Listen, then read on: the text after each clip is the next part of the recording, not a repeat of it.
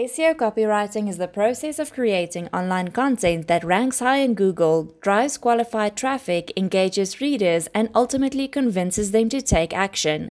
After all, content that gets tons of traffic from Google but never contributes to your business objectives is useless.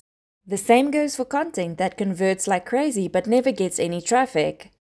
Hi, I'm Callie from the International Institute of Digital Marketing. Here are some tips to help your ranking.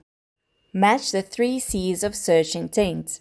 Understanding search intent can be pretty straightforward. Just look at the search results and figure out the three C's of search intent. The first, content type. Content types almost always fall into one of five buckets blog posts, product, category, landing pages, or videos.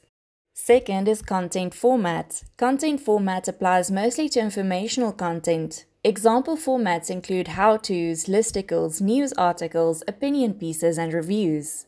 And thirdly, content angle. Content angle is the main selling point of the content.